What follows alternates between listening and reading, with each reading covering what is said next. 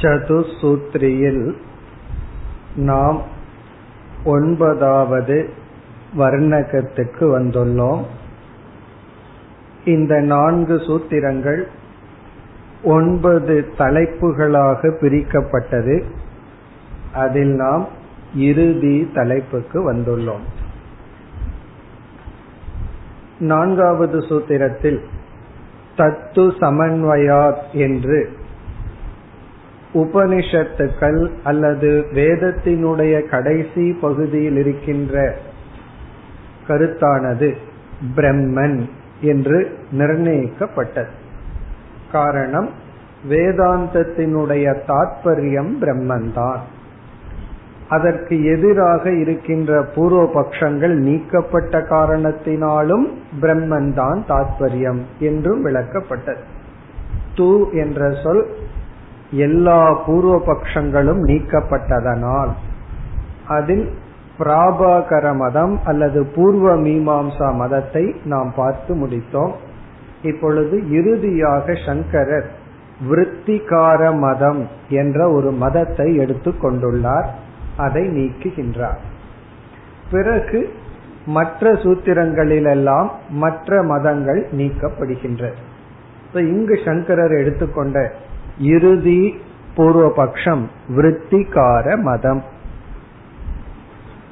இந்த விருத்திகார மதம் அப்படிங்கிறது சங்கரருடைய காலத்தில் இருந்தது. அதற்கு பிறகு சங்கரருக்கு பிறகு இவர்கள் என்ன கருத்தை சொல்கிறார்களோ அதன் அடிப்படையில் பல மதங்கள் தோன்றின. ஆகவே அந்த சங்கரருக்கு பிறகு தோன்றிய மதங்களை எல்லாம் நாம் நீக்க வேண்டும் என்றால் இங்கு சங்கரர் கொடுத்துள்ள விசாரமே போதும் அல்லது இதை வைத்துக்கொண்டே அனைத்தையும் நீக்கி விடலாம் இதன் அடிப்படையில் தான் பிறகு ராமானுஜர் மாத்வர் போன்றவர்கள் எல்லாம் சில மதங்களை உருவாக்கி சில கருத்துக்களை கூறினார்கள். இந்த விருத்திகார மதத்தை நாம் பார்க்க வேண்டும். இந்த விருத்திகார மதத்திலேயே இரண்டு பிரிவுகள். ஒருவர் வந்து ஞான கர்ம சமுச்சயம் என்று சொல்பவர்கள். அதாவது கர்மத்தை செய்து கொண்டே ஞானத்திலும் ஈடுபட வேண்டும். ரெண்டும் சேர்ந்துதான் நமக்கு மோக்ஷங்கிற பலன் கிடைக்கும். இத நம்ம வந்து யோகாசனத்துல ஒத்துக்கிறோம். எப்படி யோகாசனம் செய்யணுங்கிற ஞானமும் செய்கின்ற கர்மமான அனுஷ்டானமும் சேர்ந்துதான் பலனை கொடுக்கும். அதை நம்ம ஒத்துக்கிறோம். ஆனா வேதாந்தத்துல நம்ம என்ன சொல்றோம்? நம்மை தூய்மைப்படுத்த கர்மத்தில் ஈடுபட்டு நம்மை தூய்மைப்படுத்தியதற்கு பின் கர்மத்தை விட்டு விசாரத்திற்கு ஞான மார்க்கத்திற்கு வந்து ஞானத்தினால் மோக்ஷம் என்று நாம் கூறுகின்றோம். ஆகவே இதுவும் நமக்கு ஒரு விதமான பூர்வபக்ஷம். இந்த விருத்திகார கருத்தை சங்கரர் இங்கு எடுத்துக்கொள்ளவில்லை இத பல இடத்தில் எடுத்துக்கொள்வார் இதையும் அங்கங்கு குறிப்பிடுகின்றார். ஆனால் இப்பொழுது நாம் பார்க்க போகின்ற விருத்திகார மதம் அல்லது அவர்களுடைய முக்கிய கருத்து என்ன என்று நாம் பார்க்க வேண்டும். அதை சுருக்கமாக கூறினால் பிரம்ம உபாசனையா முக்திகி பிரம்மத்தை தியானிப்பதனால் மோக்ஷம் என்று சொல்பவர்கள். பிரம்ம உபாசனையா முக்திகி பிரம்மத்தை நிர்குண பிரம்மத்தை தியானித்துத்தான் மோட்சத்தை அடைய வேண்டும். இதுதான் கடைசி பூர்வபக்ஷி. உண்மையில் இந்த இவர்களுடைய மதத்தை நாம் இப்பொழுது பார்க்க போகின்றோம். அதை கேட்டோம் அப்படின்னா நம்மை அறியாமல் நம்ம என்ன செஞ்சிருவோம் தெரியுமோ? இதுல என்ன தப்பு இருக்கு? அப்சல்யூட்லி ரைட் இவரு தான் சொல்றதுதான் ரைட்னு சொல்லி நம்ம பூர்வபக்ஷியா மாறிடுவோம். காரணம் என்னன்னா இதுல வர்ற சந்தேகம் அதுவே நமக்கு ரொம்ப கன்வின்சிங் அதாவது ரொம்ப நம்ம திருப்திப்படுத்துற மாதிரி இருக்கும் இவர்களுடைய கருத்து. ஆனா இதுல வந்து கண்ணுக்கு தெரியாத குறைகள் இருக்கின்றது. அதனாலதான் சங்கரர் கடைசியா சட்லஸ்ட் டாபிக் எடுத்துட்டார். இப்ப நம்ம வந்து இவர்களுடைய மதத்தை பார்ப்போம். இவர்களுடைய விஷன் என்ன என்ன சொல்கிறார்கள்னு பார்த்துட்டு பிறகு நம்ம வந்து பதிலுக்கு வரலாம். நம்ம பார்க்க போறது வந்து பூர்வ பக்ஷி இதுல பூர்வ பக்ஷின்னு சொன்னாலும் இவர்களுடைய பல கருத்துக்கள் நம்முடைய கருத்துக்கள் தான். நம்ம என்ன சொல்றோமோ அதை அப்படியே சொல்வார்கள். கடைசியில மாற்றி விடுவார்கள். அது எந்த இடத்துல கருத்து வேறுபாடு படுகின்றோங்கிறது தான் நம்ம பார்க்கணும். பிறகு நம்ம சொல்ற பல கருத்துக்கள் இவர்களும் அப்படியே கூறுகிறார்கள். இப்ப நம்ம சுருக்கமா பிரம்மத்தை தியானிப்பதனால் தான் மோக்ஷம் என்ற சொல்லும் பூர்வ பக்ஷியினுடைய மதத்தை பார்ப்போம். இவர்கள் நிர்குணம் பிரம்ம என்ற ஒரு தத்துவத்தை ஏற்றுக்கொள்கிறார்கள்.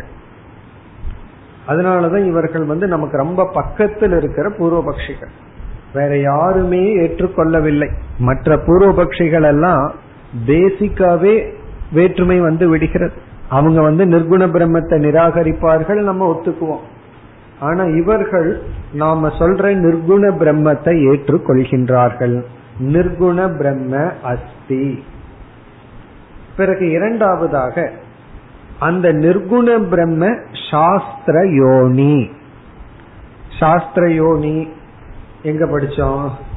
சாஸ்திர யோனித்வா மூன்றாவது சூத்திரம். அதையும் ஏற்றுக்கொள்கிறார்கள். சாஸ்திரத்தின் மூலமாகத்தான் அந்த நிர்குண பிரம்மத்தை அறிந்து கொள்ள முடியும். அதையும் ஏற்றுக்கொள்கிறார்கள். பிறகு நம்ம எதோ சொல்றோம். சாதன சதுஷ்டய சம்பத்தின்னு சொல்றோம். சிருஷ்டிய பத்தி எதோ பேசியிருக்கோம். எல்லா கருத்துக்களையும் அப்படியே ஏற்றுக்கொள்கிறார்கள். நம்ம வேதாந்தத்துல உபனிஷத்துல என்னென்னலாம் சொல்றோமோ அதெல்லாம் அப்படியே ஏற்றுக்கொள்கிறார்கள். அதனால என்ன ஆகும்? இவரு நம்மால் தானே அப்படின்னு தோணிடும். காரணம் என்ன? நம்ம சொல்றதெல்லாம் அவர்களும் சொல்கிறார்கள். பிறகு எந்த இடத்தில் கருத்து வேறுபாடு வருகிறது? அவர்கள் கூறுகின்றார்கள் ஞானத்தினால் மட்டும் மட்டும் மோக்ஷத்தை அடைந்து விட முடியாது. கேவல ஞானேன ந மோக்ஷக. ஞானத்தினால் மட்டும் மோக்ஷத்தை அடைந்து விட முடியாது.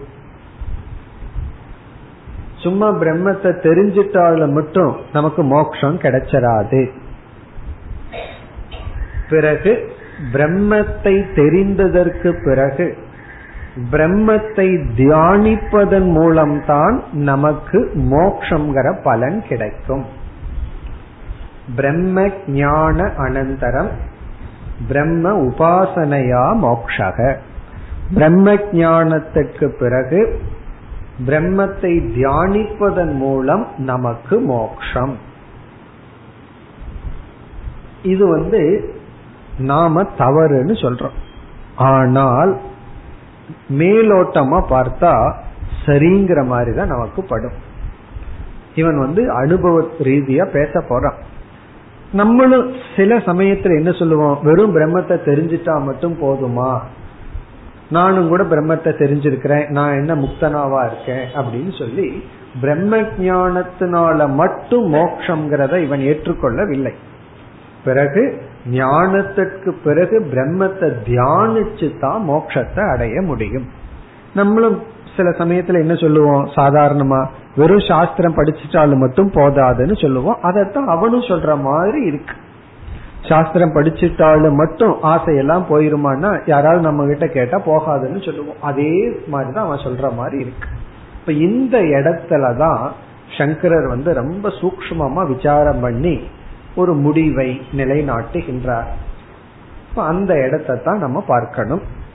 இவர்களுடைய மேலும் சில கருத்துக்கள் இருக்கு. இவர்கள் இப்படி சொல்வதற்கு என்ன காரணம்? ஞானத்துக்கு பிறகும் தியானம் என்ற ஒரு கர்மத்தை செய்துதான் மோட்சத்தை அடைய முடியும் சொல்கிறார்கள். இப்படி இவர்கள் ஏன் சொல்கிறார்கள்? அதை அவர்களே சொல்கிறார்கள். நான் வந்து யோசிக்காம சொல்லல ஆழ்ந்து சிந்திச்சு தான் இந்த முடிவுக்கு வந்துள்ளேன். அதாவது ஞானத்திற்கு பிறகும் தியானம் செய்துதான் மோட்சத்தை அடைய முடியும். இதற்கு எனக்கு ஹண்ட்ரட் பர்சன்ட் உபனிஷத் சப்போர்ட் இருக்கு. நான் வந்து ஸ்ருதியினுடைய அடிப்படையில தான் பேசுறேன். அப்படின்னு நம்மைய பார்த்து என்ன சொல்றான் நீ தான் சாஸ்திரத்தை தப்பா புரிஞ்சிருக்க. வெறும் ஞானத்தினால மட்டும் மோட்சம்னு நீ தப்பா புரிஞ்சிருக்க. நான் உபனிஷத்தை நன்கு புரிந்து கொண்டு இப்படி கூறுகின்றேன் அப்படின்னு சொல்லி அவர்களுடைய சில கருத்து. இந்த மாதிரி அவர்கள் சொல்வதற்கு காரணத்தை அவர்கள் குறிப்பிடுகின்றார்கள்.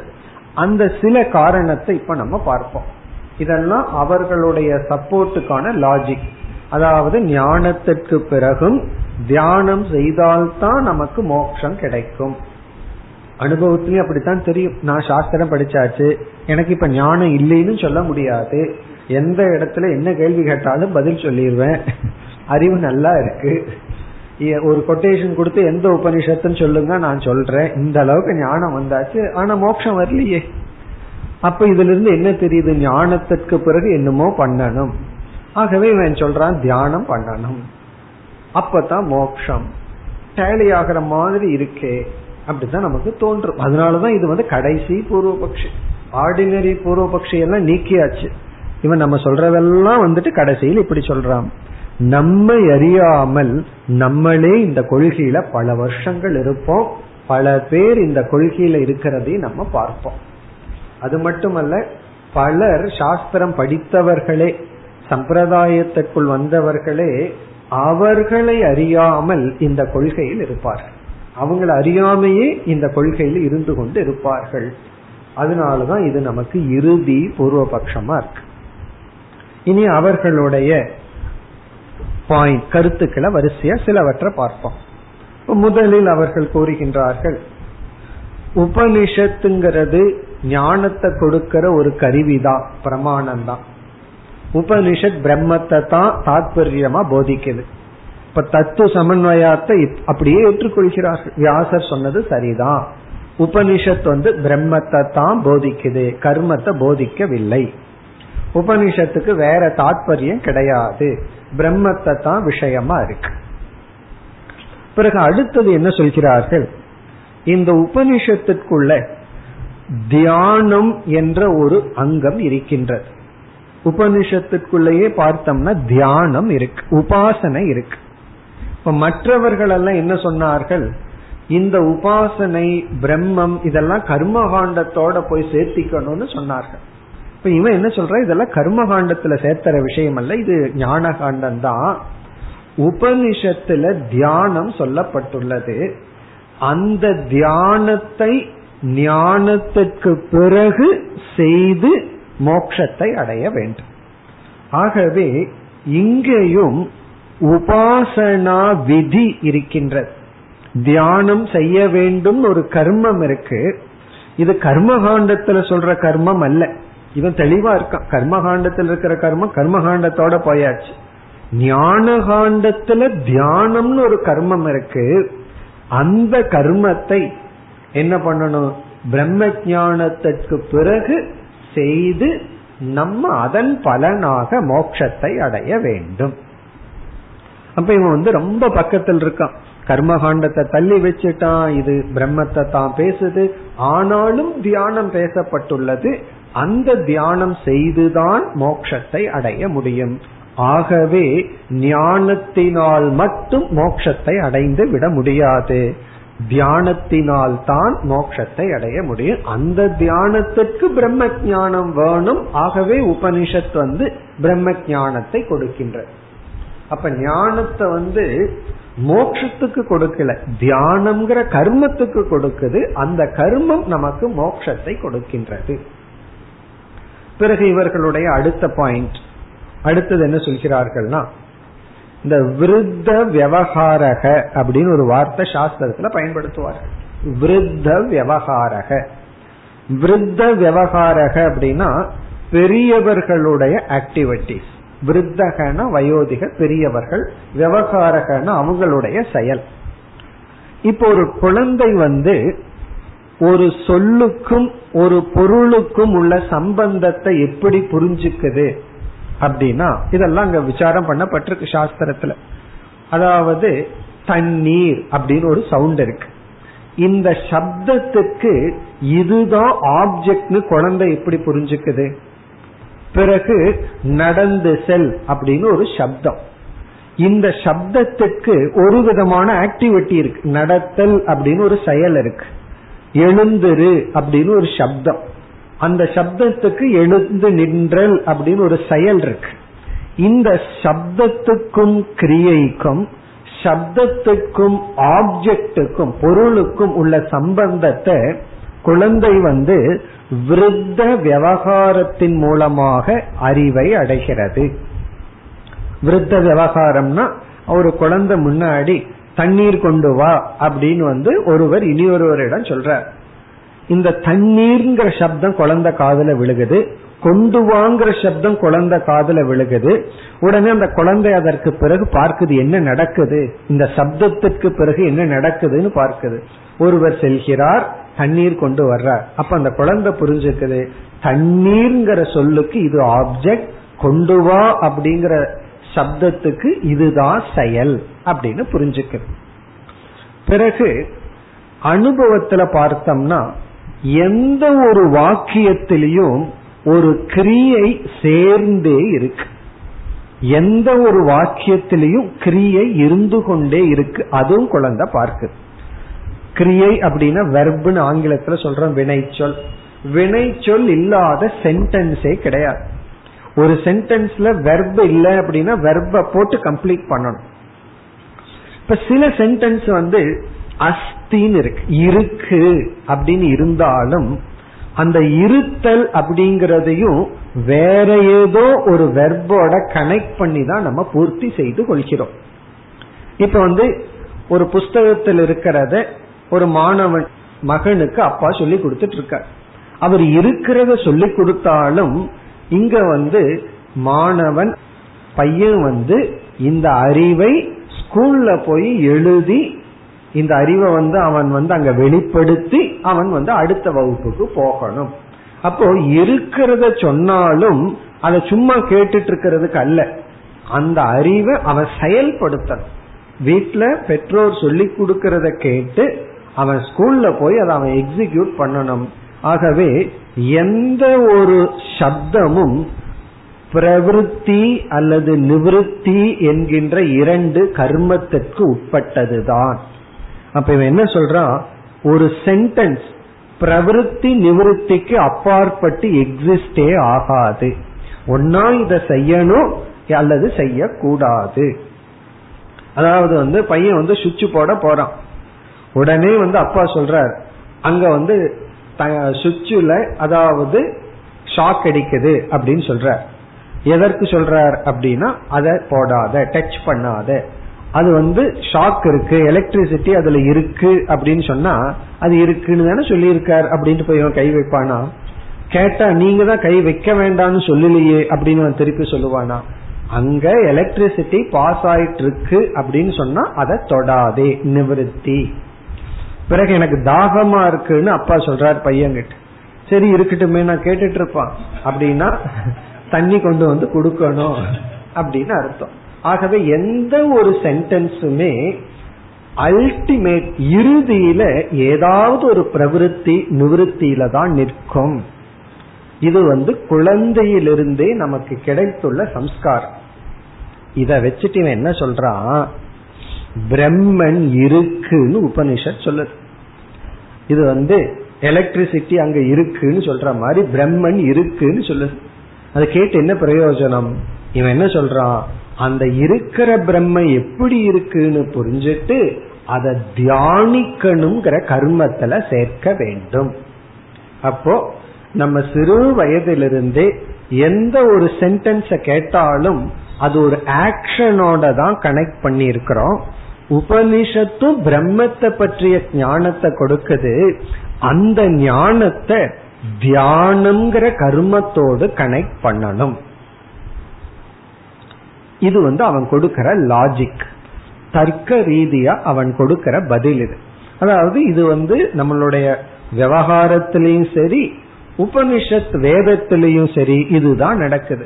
யாராவது ஒன்ன சொல்லி அது ஸ்டேட்மெண்ட் ஆஃப் ஃபேக்டாவே இருந்தாலும் இருக்கிறத சொன்னாலும் அதை ஒரு செயலா நம்ம புரிஞ்சுக்கணும். ஒன்னா இதை செய்யணும் இதை செய்யக்கூடாதுங்கிறதுக்காக இப்படி சொல்கிறார் அப்படின்னு புரிஞ்சுக்கணும். இப்ப வந்து அப்பா வந்து பையன்கிட்ட சொல்ற அவனோட ஃப்ரெண்ட்ஸ பத்தி அவனை பத்தி எல்லாம் நல்லா கேள்விப்படலையே. அவனை பத்தி எல்லாம் மோசமா கேள்விப்படுறனே. உன்னுடைய ஃப்ரெண்ட்ஸ பத்தி நல்லா கேள்விப்படலையேன்னு பையன் கிட்ட சொன்னா பையன் என்ன புரிஞ்சுக்கிறான்? அப்ப அவங்களிடம் சேரக்கூடாதுன்னு தந்தை சொல்கிறார். அப்ப நிவிருத்தி. இதை நான் செய்யக்கூடாதுங்கிறதுக்காக இத சொல்றார். பிறகு அவர் ரொம்ப நல்ல பையனாச்சே அப்படின்னா அவனுடன் சேர வேண்டும்னு சொல்கிறார். அப்படி எல்லா சென்டென்ஸுமே ஒரு ஆக்ஷனோட சம்பந்தப்பட்டது. உபனிஷத் பிரம்மத்தை பத்தி பேசுது. அது எதற்குனா தியானம்ங்கிற கர்மத்துக்காக. ஏட்டு சுரக்காய் கறி குதவாதுன்னு சொல்றத இவன் சொல்றான்.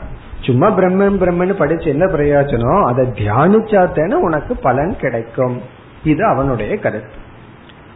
இனி அடுத்ததான் அவன் என்ன சொல்றான்? இது வந்து நான் தர்க்க ரீதியா பேசல. ஏன்னா நம்ம பத்தி அவன் நல்லா புரிஞ்சு வச்சிருக்கான். நம்ம வந்து உபனிஷத்தை தான் பிரமாணமா கொண்டுள்ளோம். தர்க்கத்தை ஒரு சைடு ஒரு சப்போர்ட்டிவா தான் பயன்படுத்துறோம்ங்கிறது அவனுக்கு தெரியும். அவனுக்கு தெரியுமல்ல. அதுவும் அவனுடைய கொள்கை தான் நானும் தர்க்க பிரதானமா பேச மாட்டேன். நீ எப்படி உபனிஷத்தையே உயிர் நாடிய வச்சுக்கிறையோ அது போல எனக்கு உபனிஷத்து தான் பிரமாணம். ஆகவே அவன் சொல்றான் உபனிஷத்துல ஆத்மா இத்தியேவ உபாசீத அப்படிங்கிற வார்த்தையை எடுத்துக்கிறான். இது ஒரு காலத்துல ஒரு உபனிஷத்துல நம்ம படிச்சிருக்கோம். ஆத்மா இத்தியேவ உபாசீதன்னு பிருகதாரண்யக்க உபனிஷத்துல வந்து ஒரு முக்கியமான வாக்கியம். வித்யா சூத்திரம் அவித்யா சூத்திரம் எல்லாம் ஒரு காலத்துல படிச்சிருக்கோம். அங்கேயும் சூத்திரம்ங்கிற வார்த்தையை பயன்படுத்தி இருக்கும் இது வந்து வித்யா சூத்திரம். அதாவது ஆத்மா இத்தேவ உபாசீத. ஆத்மா என்று பிரம்மத்தை தியானிக்க வேண்டும். இவனுக்கு இவ்வளவு தூரம் சப்போர்ட்டு காரணம் உபனிஷத்தே உபாசனை செய் என்ற வார்த்தையை பயன்படுத்தி உள்ளது. இதுக்கு மேல வேற என்ன சப்போர்ட் அவனுக்கு வேணும்? அப்போ இதுக்கு மேல நம்ம கிட்டையும் கேக்குறான் நீ எப்படி என்ன வந்து ரிஜெக்ட் பண்ண முடியும்? அப்படின்னு கேக்குற. உபனிஷத் நேரடியா சொல்லியாச்சு. ஆத்மாவை தியானம் செய்ய வேண்டும். பிரம்மத்தை ஆத்மா என்று தியானிக்க வேண்டும். அதுவும் மட்டுமல்ல பிரம்ம ஜானத்தையும் ஆத்ம ஜானத்தையும் கொடுத்துட்டு தியானிக்க வேண்டும்னு சொல்லப்பட்டுள்ளது. பிறகு இனி ஒன்னு சொல்றா பல இடத்துல நீ சொல்லலாம் பிரம்மவித் பிரம்ம வேத பிரம்மத்தை அறிய வேண்டும்ங்கிற வார்த்தையும் இருக்கேன்னு நீ சொல்லலாம். அதுக்கு அவன் பதில் சொல்றான் பல இடத்துல அறிதல்ங்கிற வார்த்தைக்கு நீயே தியானிக்க வேண்டும்னு வேற அர்த்தம் சொல்லியிருக்கேன் அதாவது அறிதல்ங்கிற வார்த்தைய தியானிக்கணும்னு பொருள் எடுத்துக்கலாம்னு நீ சொல்லியிருக்கன்னு நம்ம கிட்ட சொல்றான் அப்படி சொல்லும் போது நம்ம வேற வழி இல்லாம ஆமான்னு சொல்றோம். பல இடத்துல வேதங்கிற வார்த்தைக்கு உபாசீதன்னு அர்த்தத்தை எடுத்திருக்கிறோம். நம்மளே எடுத்திருக்கோம். அதாவது பல இடங்களில் அறிதல்ங்கிற சொல்லுக்கு தியானித்தல்ங்கிற அர்த்தத்தை எடுத்திருக்கிறோம். இப்ப இவன் சொல்றான் எனக்கு தியானித்தல்ங்கிற வார்த்தையும் இருக்கு அறிதல்ங்கிற வார்த்தையும் இருக்கு ஆகவே அந்த இடத்துல அறிதலை நான் தியானித்தல்னு எடுத்துக்கிறேன். அறிதல்னு நான் அடுத்த எடுத்துக்கிறேன். அதையும் நான் இல்லைன்னு சொல்லல. அறிதல் பிளஸ் தியானித்தல். பிறகு அவன் என்ன சொல்றான் சர்வஜக சத்தியம் ஞானம் அனந்தம் போன்ற சொற்கள் எல்லாம் பிரம்மத்தை அறிந்து தியானிப்பதற்காக. பிரம்மத்தை அறிவதற்கும் பிளஸ் தியானிப்பதற்கும். பிரம்மத்தை அறிவதற்கும் தான் அந்த சொற்கள் பிரம்மத்தை தியானிப்பதற்கும் தான் நம்ம பார்த்து என்ன சொல்றான்? இந்த சொற்கள் எல்லாம் அறிவதற்காக மட்டும்னு நீ சொல்ற. நான் அதை ரிஜெக்ட் பண்ணலையே. அறிவதற்காக மட்டும்னு நீ சொல்ற. நான் வந்து கொஞ்சம் இன்னும் ஒரு எக்ஸ்ட்ரா ஸ்டெப் உனக்கு சொல்லி கொடுக்கறேன். அறிவதற்கும் தியானிப்பதற்கும். அதனாலதான் இவன் ரொம்ப க்ளோஸ் பூர்வபக்ஷி. இதெல்லாம் அறிவதற்கு அல்லன்னு சொல்லி இருந்தான்னா ரொம்ப தூரத்துக்கு போயிருப்பான். அவன் நம்ம சொல்றதுன்னு சொல்றான். பிறகு ஏதோ நமக்கு மேல சொல்ற மாதிரி சொல்றான். ஒரு முதலாளி உனக்கு ஒரு ரூபா கொடுத்தா நான் ரெண்டு ரூபா கொடுக்கறேன்னு சொல்லி ஒரு ஆளை பிடிச்சு போடுற மாதிரி இவன் என்ன சொல்றான்? நீ வந்து அறிவதற்குன்னு சொல்ற நான் அதையும் ஒத்துட்டு அதுக்கு மேல வேற சொல்றனே. நான் மேல போட்டு கொடுக்கறனேன்னு சொல்றான். ஆகவே நீ என் பக்கம் அல்ல இருக்கணும் நான் சொல்றது தானே சரி அப்படின்னு சொல்லி சொல்றான். பிறகு அடுத்ததான் அவன் இனி ஒன்னு சொல்றான். நம்ம என்ன சொல்றோம்? நமக்கு இந்த பாம்பை நம்ம விட முடியாது. இந்த வேதாந்தத்திற்குள்ள வந்தா பாம்பை விட முடியாது.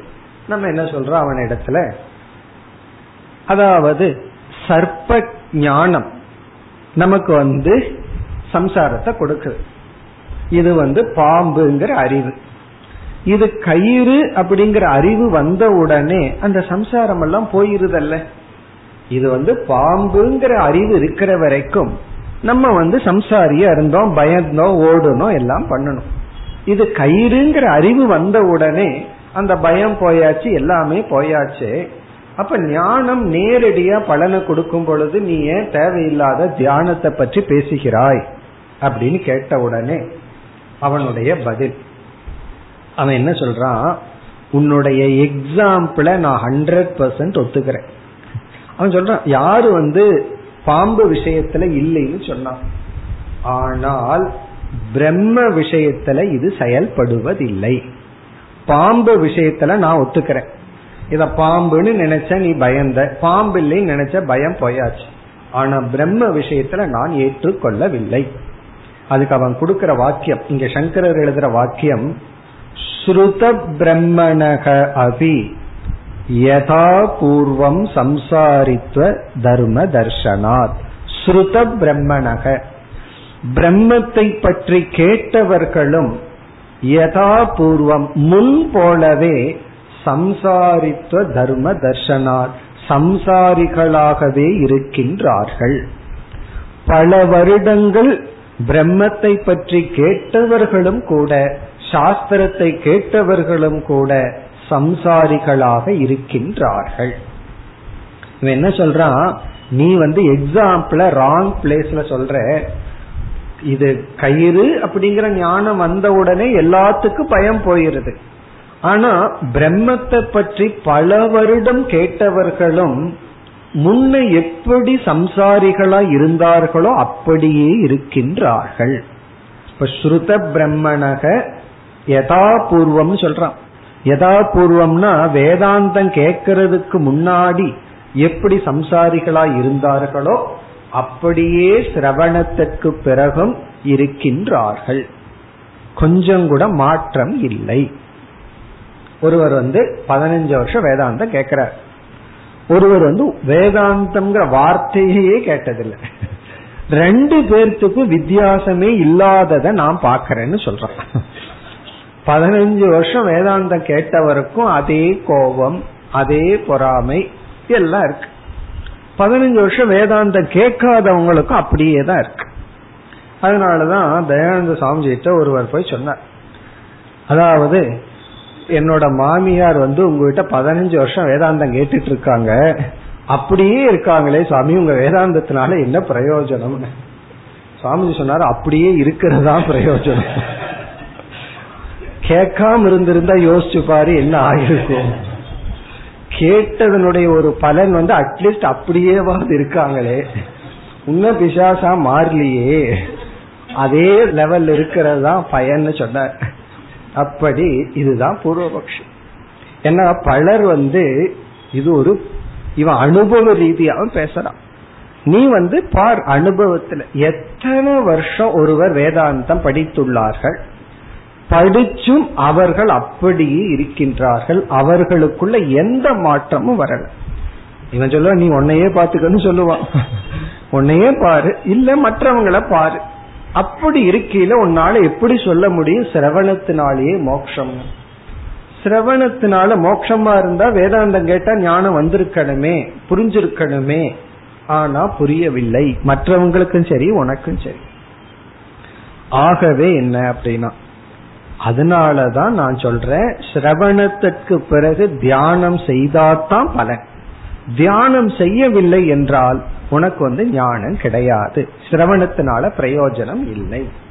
இப்ப ஸ்ருத பிரம்மணக வேதாந்தத்தை கேட்டவர்களும் சம்சாரிகளாக இருப்பதை நாம் பார்க்கின்றோம். இது சங்கரர் காலத்திலேயே எழுதுனது வியாசரே எழுதுனது. வியாசர் காலத்திலிருந்தே பல வருஷம் வேதாந்த கேட்டாலும் மாறாமல் அப்படியே இருப்பார்கள். பிரம்மத்தை போல. அது எனக்கு இருக்கு மற்றவங்களுக்கு இருக்கு. ஒரு மாற்றமும் இல்லை. என்ன? லாங்குவேஜ் மாறும்னு சொல்லுவார்கள். முன்ன வந்து உடம்பு வலிக்குதுங்கிறது பதிலாக அன்னமய கோஷம் சரியில்லைன்னு சொல்லுவார்கள். ரொம்ப பசிக்குதுங்கன்னா பிராணமயத்துல ப்ராப்ளம்னு சொல்லுவார்கள் இல்ல வேதாந்தம் கேட்டதனுடைய பிரயோஜனம் அவ்வளவுதான். அப்படி இந்த லாங்குவேஜ் மாறுமே தவிர என்ன ப்ராப்ளம் அது அப்படியே இருக்கு. ஆகவே தான் நான் சொல்றேன் கேட்டா போதாது. கேட்டா மட்டும் பத்தாது. ஏட்டு சுரக்காய் கறிக்கு உதவாது. அதாவது வந்து ஒரு பிடிச்ச காய அழகா பெயிண்ட் பண்ணி உள்ள போட்டோம்னா என்ன ஆகும் அது போலதான் அப்படின்னு சொல்றோம். பிறகு அடுத்த பாயிண்ட் இப்படி நான் சொல்வதற்கும் உபனிஷத் பிரமாணம் தான் அடுத்தது ஒரு மேஜர் பாயிண்ட பிடிக்கிறான். இவன் என்ன சொல்றான்? உபனிஷத் வந்து சிரவணம்ங்கிற சாதனைக்கு பிறகு மனநம்னு ஒரு எக்ஸ்ட்ரா சாதனைய சொல்லுது. அதற்கு பிறகு நிதித்தியாசனம் என்ற ஒரு சாதனையை கூறுகின்றது. ஆகவே நான் சொல்வது அப்சல்யூட் முழுமையா சாஸ்திரம்தான். சிரவண மனன நிதித்தியாசனம்னு சொல்லி சிரவணத்துக்கு பிறகு சாஸ்திரத்தை கேட்டு ஞானத்தை அடைந்ததற்கு பிறகு மனநம் என்ற ஒரு கர்மமும் நிதித்தியாசனம் என்ற தியானமும் உபனிஷத் சொல்லியுள்ளது. இது யாருக்குன்னா சிரவணம் செய்து ஞானத்தை அடைஞ்சவனுக்கு தான் பிறகு நம்ம பார்த்து சொல்றான். நீயே சொல்ற ஞானம் அடைஞ்சதற்கு பிறகு செஞ்சால் அதுக்கு பேரு நிதித்தியாசனம். ஞானம் அடைஞ்சதற்கு அடையிறதுக்கு முன்னாடி செய்யற தியானத்திற்கு பேரு உபாசனைன்னு நம்ம பார்த்து சொல்றான். நீ சொல்றியா இல்லையான்னு கேக்குறான் நம்ம ஆமான்னு சொல்றோம். ஞானத்துக்கு முன்னாடி செய்யற தியானம் உபாசனை என்றும் ஞானத்துக்கு பிறகு செய்கிற தியானம் நிதித்தியாசனம்னு சொல்ற. நான் வந்து அந்த தியானத்தை தான் கம்பல்சரியா இப்ப பேசிட்டு இருக்கேன். நான் உபாசனைன்னு சொல்றது ஞானத்துக்கு முன்னாடி இருக்கிற தியானம் அல்ல. நீ சொல்ற நிதித்தியாசனம் தான். இப்போ உபனிஷத்தே சிரவணம் பண்ணினா போதாது. அதனால உனக்கு மோட்சம் கிடைக்காது. மனநம் பண்ணணும். மனநம் பண்ணினாலும் உனக்கு மோட்சம் கிடைக்காது. நிதித்தியாசனம்ங்கிற தியானம் பண்ணணும். ஆகவே தியானத்தினால் தான் மோட்சம் பிறகு அடுத்தது ஒன்னும் உபனிஷத் சொல்லல.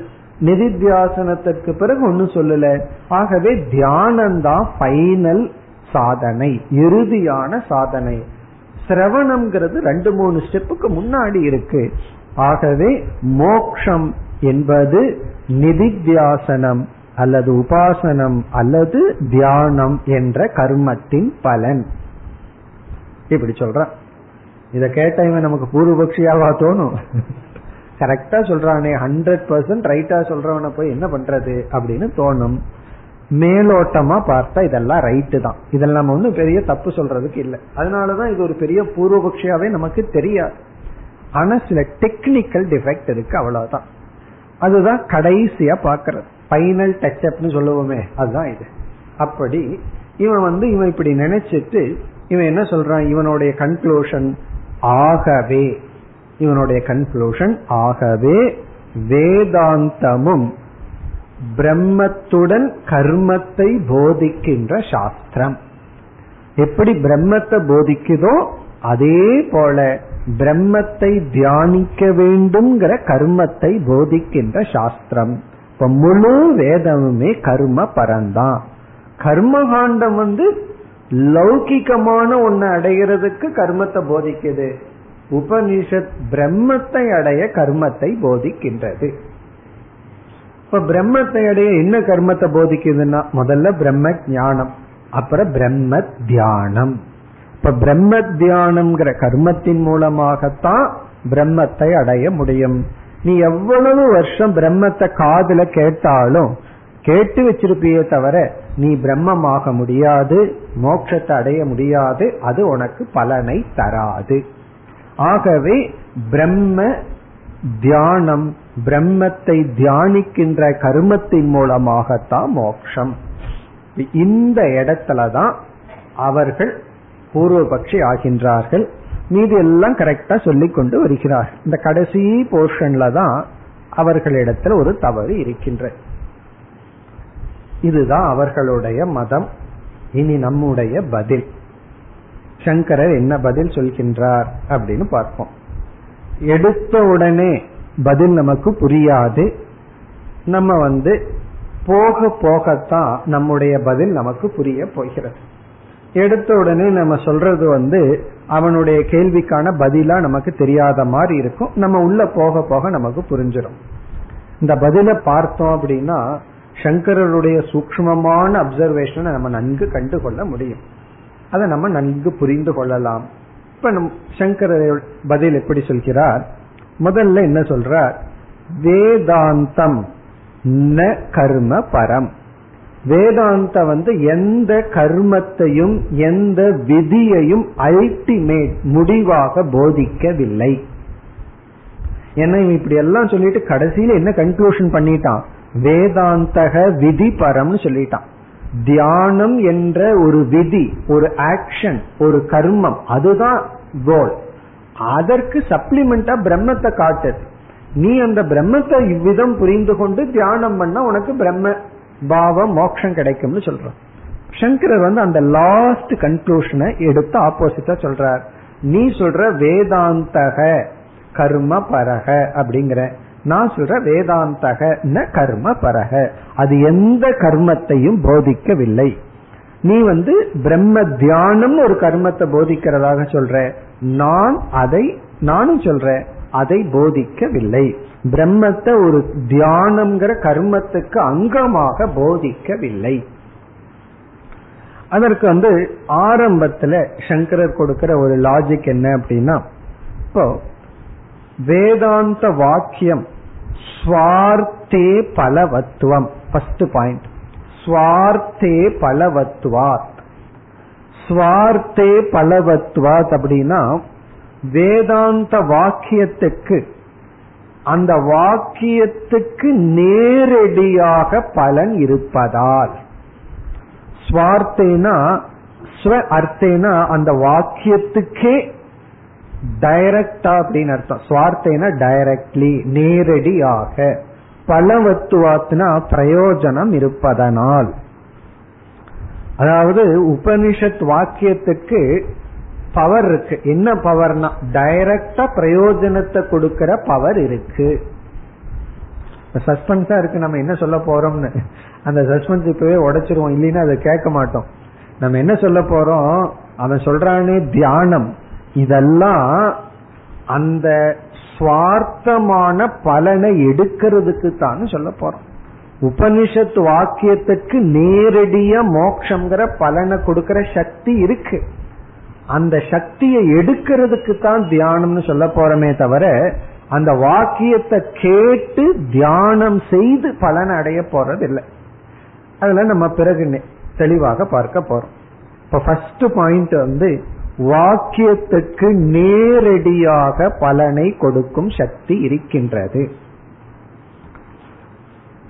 பிறகு என்ன சொல்ல போறோம்? நாம அடையக்கூடிய ஞானம் இருக்கே. அந்த ஞானம் வந்து அகர்த்தா அப்படிங்கிற ஞானம். வேதாந்தத்திலிருந்து நம்ம இறுதியா அடையக்கூடிய ஞானம் வந்து அகர்த்தாங்கிற ஞானம். இந்த அகர்த்தா அப்படின்னா நான் எதையும் செய்பவன் அல்ல. இதுதான் ஞானமே. இதுதான் அல்டிமேட்டா நம்ம அடையிற ஞானம்.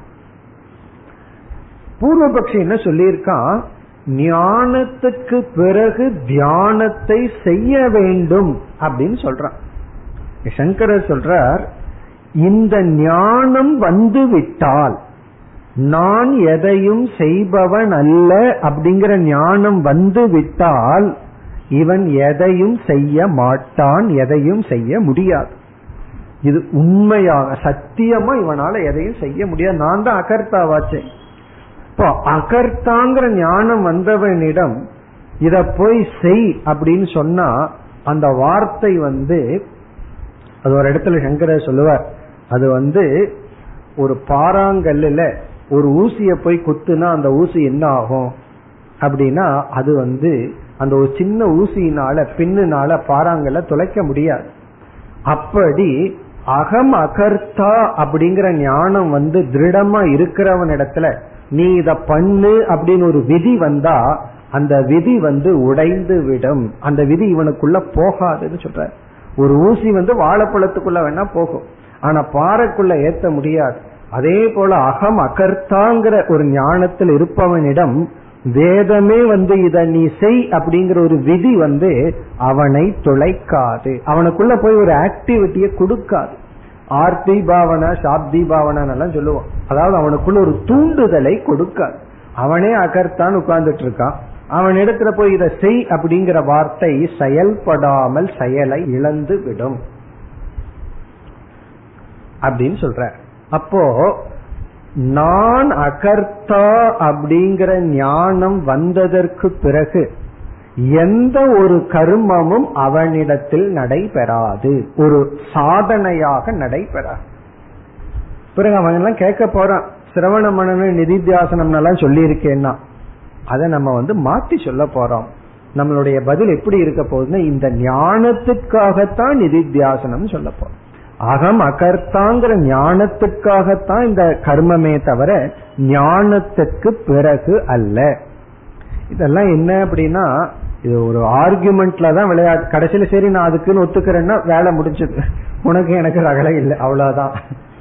கடைசியில அவன் என்ன சொல்றான்? நிதித்தியாசனம் செஞ்சாத்தான் மோட்சம்ங்கிறான் நம்மளும் என்ன சொல்றோம்? நிதித்தியாசனம் பண்ணாதான் மோட்சம்ங்கிறோம் அதுல ஒரு விதமான டிஃபரன்ஸ் ஆஃப் ஒப்பீனியன் கிடையாது. அவன் மாறி சொல்றான் அதை நீ மாற்றி புரிஞ்சுக்கோன்னு சொல்றான். அதனாலதான் இதெல்லாம் வெறும் டெக்னிக்கல் டிஃபரன்ஸ் ஆஃப் ஒப்பீனியன் அவ்வளவுதான். நீயும் நானும் ஒன்னதான் சொல்றோம். சில பேர் வேற லாங்குவேஜ்ல ரகலை பண்ணிட்டு இருப்பான். அவன் ஹிந்தியில ஐம்பது வயசான ஒருவர் வந்து சொல்லிட்டு இருந்தார். இவர் இங்கிலீஷ்ல பிப்டி பைசன்னு சொல்லி ரகலை பண்ணிட்டு இருந்தார். எங்கேயோ ஒருவரோ போய் அவன் வந்து அந்த காலத்துல ஏதோ ஒரு இடத்துக்கு சென்றார்கள். அவன் ஏதோ ஹிந்தியில ஐம்பது பைசா கொடுனா இவர் இங்கிலீஷ்ல நான் பிப்டி பைசா தான் கொடுப்பேன் பிப்டி பைசா தான் கொடுப்பேன்னு சொன்னார். என்ன ரகலைனா லாங்குவேஜ் புரியாததுனால. அது போலதான் அவன் சொல்றான் நிதித்தியாசனம் பண்ணாதான் மோட்சம்னு. நம்மளும் சொல்ற அது உண்மைதான் யாரு இல்லைன்னா ஆனால் எந்த இடம் எப்படி அதை புரிஞ்சுக்கணும்? அதுதான் இங்க பாயிண்ட் தப்பா புரிஞ்சுட்டு நீ சொல்கின்றாய் நீ அதை சரியா புரிஞ்சுக்கணும் சொல்ல போறோம். இப்ப நம்முடைய ஃபர்ஸ்ட் பதில் வந்து ஆத்ம ஞானத்தை அடைந்தவனிடம் எந்த விதியும் செயல்படாது. ஆத்ம ஞானத்தை அடைந்தவனிடம் எந்த விதியும் செயல்படாதுன்னா அவனை தூண்டாது. செயலில் தூண்டாது. டெம்ட் பண்ணாதுன்னு அர்த்தம். அதனாலதான் ஆத்ம ஞானத்தை அடைஞ்சிட்டு இந்த உலகத்தை பார்த்தா உலகத்தில் இருக்கிற எந்த பொருளும் அவனுடைய மனதில் ராகத்வேஷத்தை உருவாக்காது. அதான் அஜாத சத்ருன்னு சொல்றோம். அஜாத சத்ருன்னு என்ன அர்த்தம்? உலகத்துல எந்த பொருளும் அவனுக்கு வெறுப்பையோ வெறுப்பையோ உருவாக்காது. என்ன? எல்லாமே மித்தியாவாயாச்சு. எல்லாமே மித்தியாவானதற்கு பிறகு எந்த பொருள் இவனுக்கு வந்து தூண்டுதலை கொடுக்கும்? அதே போல எந்த வேத வாக்கியம் இவனுக்குள்ள நான் செய்யணுங்கிற புத்திய கொடுக்கும்? நான் ஒன்றும் செய்யாதவன் அப்படிங்கிற ஞானத்துல ஸ்ட்ராங்கா இருக்கிறவனிடம் இத செய் அப்படிங்கிற வாக்கிய பலனை இழந்து விடும். இததான் பேசிக் ஆகவே ஞானத்துக்கு பிறகு எந்த கர்மமும் கிடையாது.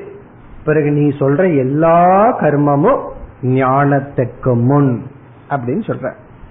பிறகு நீ சொல்றையே ஞானத்துக்கு பிறகு நிதித்தியாசனம் பண்ணணும் அப்படின்னு. அதெல்லாம் அதுக்கு பிறகு நம்ம பார்ப்போம். அதுக்கு என்ன பதில்னு பிறகு பார்ப்போம்.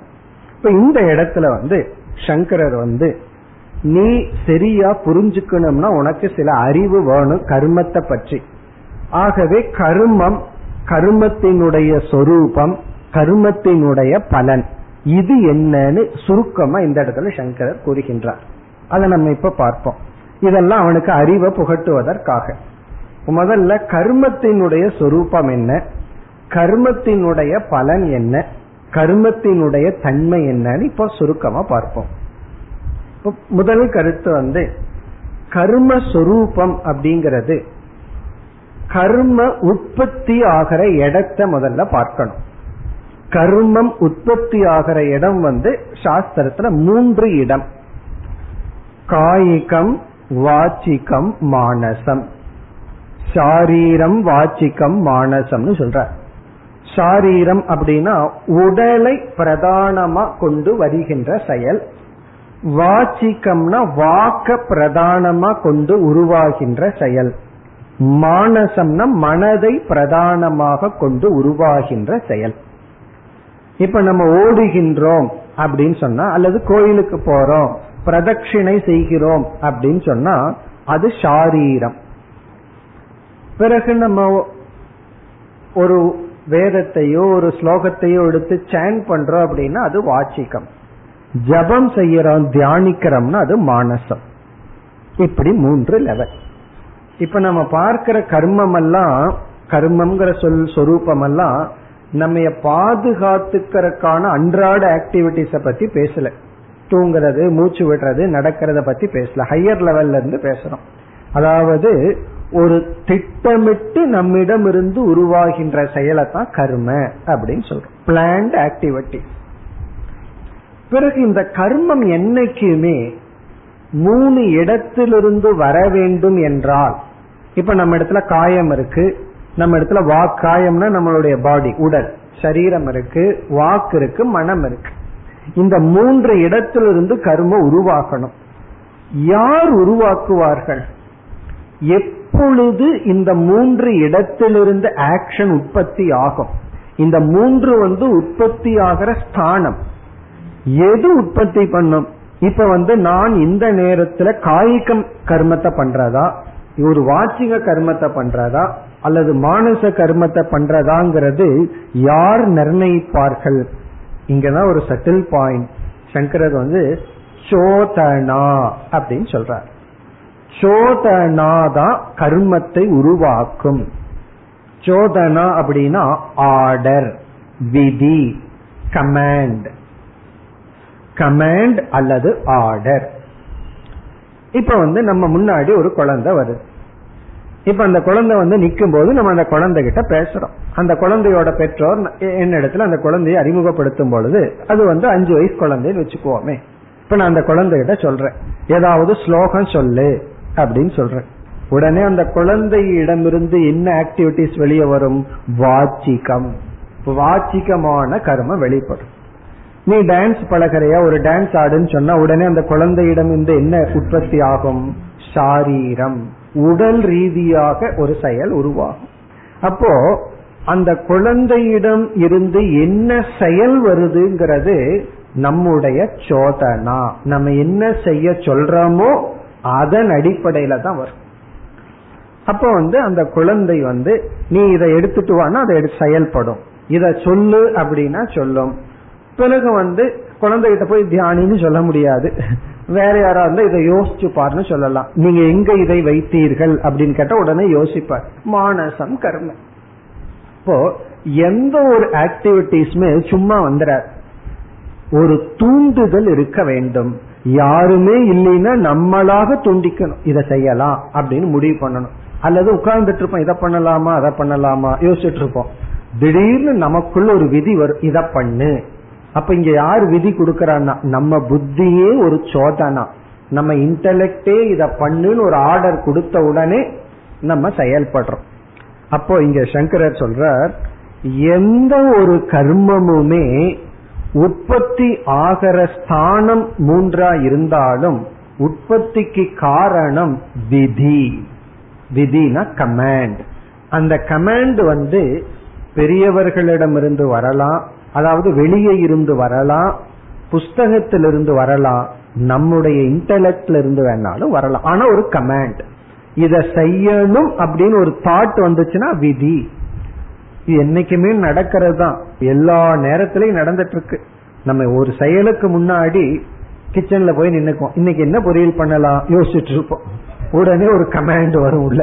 இன்னைக்கு இதை பண்ணலாம். என்ன இதான் கெட்டு போயிட்டு இருக்கு அப்படின்னு ஒரு கமாண்ட் வரும். வந்த உடனே ஆக்டிவிட்டிஸ் அப்போ எந்த ஒரு கர்மம் நமக்குள்ள நடக்கணும். அது கர்மம் அப்படின்னு சொல்றோம். அது நல்ல கர்மமோ கெட்ட கர்மமோ நடக்கணும்னா என்ன நடக்கணும்னா ஒரு சோதனா கமாண்ட் வரணும். அடுத்தது கமாண்ட் பாட்டுக்கு வந்துட்டே இருக்கும். இப்ப ரெண்டு குழந்தை முன்னாடி நிக்குது. ஒரு குழந்தைக்கு முன்னாடி நான் வந்து ஒரு கமாண்ட் கொடுக்கறேன் பாடுன்னு. அந்த குழந்தை தான் பாடு இனி ஒரு குழந்தை என்ன பண்ணும்? பேசாம வேடிக்கை பார்த்துட்டு இருக்கும். காரணம் என்ன? நம்மைய பார்த்து சொல்லலையே அந்த குழந்தை கிட்ட தானே சொன்னாங்க.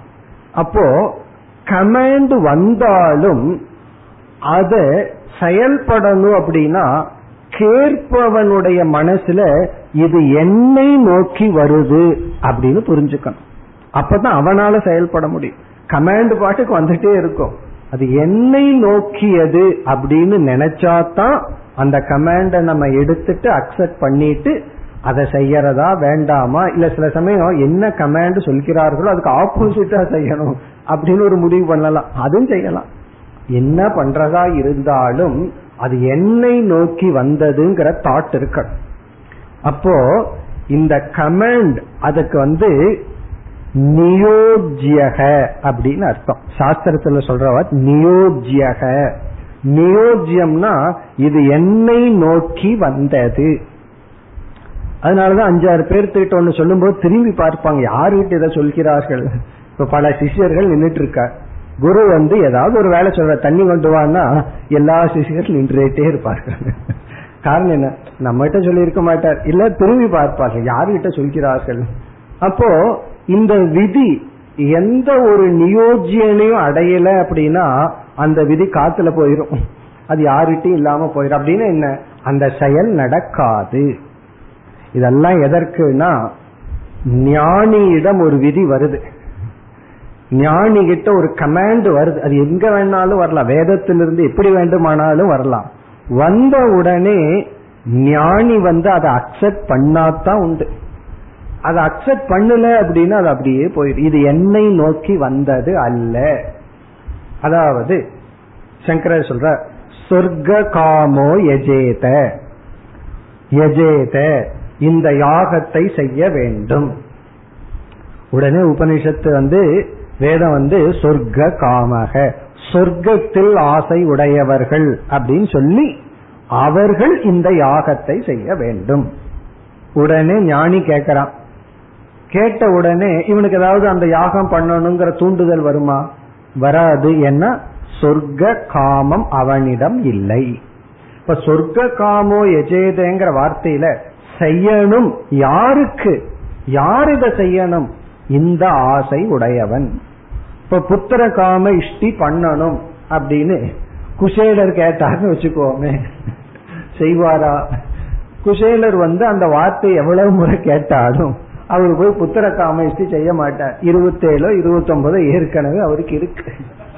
ஆகவே அவர் வந்து அதை யாகத்தை செய்ய மாட்டார். காரணம் என்ன? எனக்கு வேண்டாம் எனக்கு இந்த யாகம் செய்யணுங்கிற அவசியம் கிடையாது. ஆப்போசிட்டா ஒரு யாகம் இருந்தா செய்யலாம். அப்படின்னு சொல்லி அவர் செய்ய மாட்டார். காரணம் என்ன? இது என்னை குறித்தது அல்ல என்னை குறிச்சதா இருந்தாலும் எனக்கு வேண்டாம். சித்த சுத்தி உடைய வேண்டும் என்பவர்கள் இதை ஜபிக்க வேண்டும். அப்படின்னு சித்த சுத்தியை அடைந்தவனிடம் வருதுன்னு வச்சுக்கோமே. அவன் என்ன சொல்லுவான்? அதனாலதான் மனம் அது சுத்தமாகும் வரை மந்திரம் ஜபிக்க வேண்டும்னு சொல்லுவார்கள். மனம் சுத்தமாயிட்டா இந்த மந்திரம் எனக்கு வேண்டாம். இப்ப சித்த சுத்தி அடைஞ்சவன் கிட்ட போய் நீ ஓம் நமசிவாயான்னு ஒரு லட்சம் முறை சொல்லுன்னா அவன் என்ன சொல்லுவான்? நான் ஏற்கனவே ஒரு கோடி முறை சொல்லி சுத்த சித்தி எல்லாம் அடைஞ்சாச்சு. நான் அந்த நமச்சிவாய அந்த சிவனுடைய தத்துவத்தை தான் தெரிஞ்சுக்க விரும்புறேன்னு சொல்லுவான். விசாரம் பண்ணி ஆராய்ச்சி தான் எனக்கு வேணும்னு சொல்லுவான். அப்படி ஞானியிடம் ஒரு விதி வரும் பொழுது தன்னை நியோஜியன் என்று அவன் எடுத்துக் கொள்வதில்லை நியோஜியன்னா இது என்னை குறித்தது அப்படின்னு அவன் எடுத்துக்கொள்வதில்லை. அப்படி எடுத்துக்காதவங்கிட்ட போய் நீ வந்து ஞானத்துக்கு பிறகு தியானம் செய்ய வேண்டும்ங்கிற விதி வேலை செய்யுதுன்னு எப்படி சொல்ல முடியும்? இதுதான் சங்கரர் கேக்குற ஞானத்துக்கு பிறகு பிறகுன்னு நீ அழுத்தமா சொல்ற ஞானத்துக்கு பிறகு அவன் வந்து நான் எந்த விதிக்கும் உட்பட்டவன் அல்லங்கிற ஞானத்தில் இருக்கும்போது அவனால எப்படி தியானம்ங்கிற கருமத்தை ஒரு ஆர்டர் சாதனையாக செய்ய முடியும். ஆகவே ஞானத்திற்கு பிறகு அவனால் எந்த ஒரு விதிக்கும் கட்டுப்பட முடியாது. அவங்கிட்ட எந்த ஆர்டரும் செயல்படாது. இப்படி சொன்ன உடனே அவனுக்கு கொஞ்சம் புத்தி இருந்து சித்த சுத்தி இருந்தா சரி நீ சொல்றதும் சரியா தான் இருக்கு அப்படின்னு சொல்லுவான். நீ சொல்வதும் சரியா தான் இருக்குன்னு சொல்லிட்டு பிறகு அவன் சந்தேகத்தை கேட்பான். எனக்கு இப்படி எல்லாம் சில சந்தேகம் இருக்கேன்னு இறங்கி வருவான். பிறகு உபனிஷத் வந்து நிதித்தியாசனத்தை வந்து சிரவணத்திற்கு பிறகு சொல்லியிருக்கே இப்படி எல்லாம் பல சந்தேகங்கள் அவனுக்கு வர இருக்கின்றது. சங்கரர் என்ன செய்ய போகின்றார்? அந்த சந்தேகங்களை எல்லாம் எடுத்து பிறகு இனி ஒரு பெரிய பூர்வபக்ஷி சொல்லியிருக்கான் சுருத்த பிரம்மணக வேதாந்தம் கேட்டவர்களும் சம்சாரிகளா இருக்கிறார்களே இது போன்ற அவனுடைய வாக்கியத்திற்கு ஒவ்வொரு வாக்கியமாக எடுத்து சங்கரர் பதில் சொல்ல போகின்றார். அந்த பதிலை நாம் அடுத்த வகுப்பில் பார்ப்போம். ஓம் போர் நமத போர் நமிதம் போர்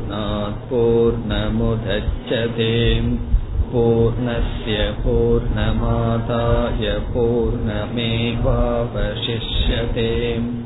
ॐ शान्ति शान्ति शान्तिः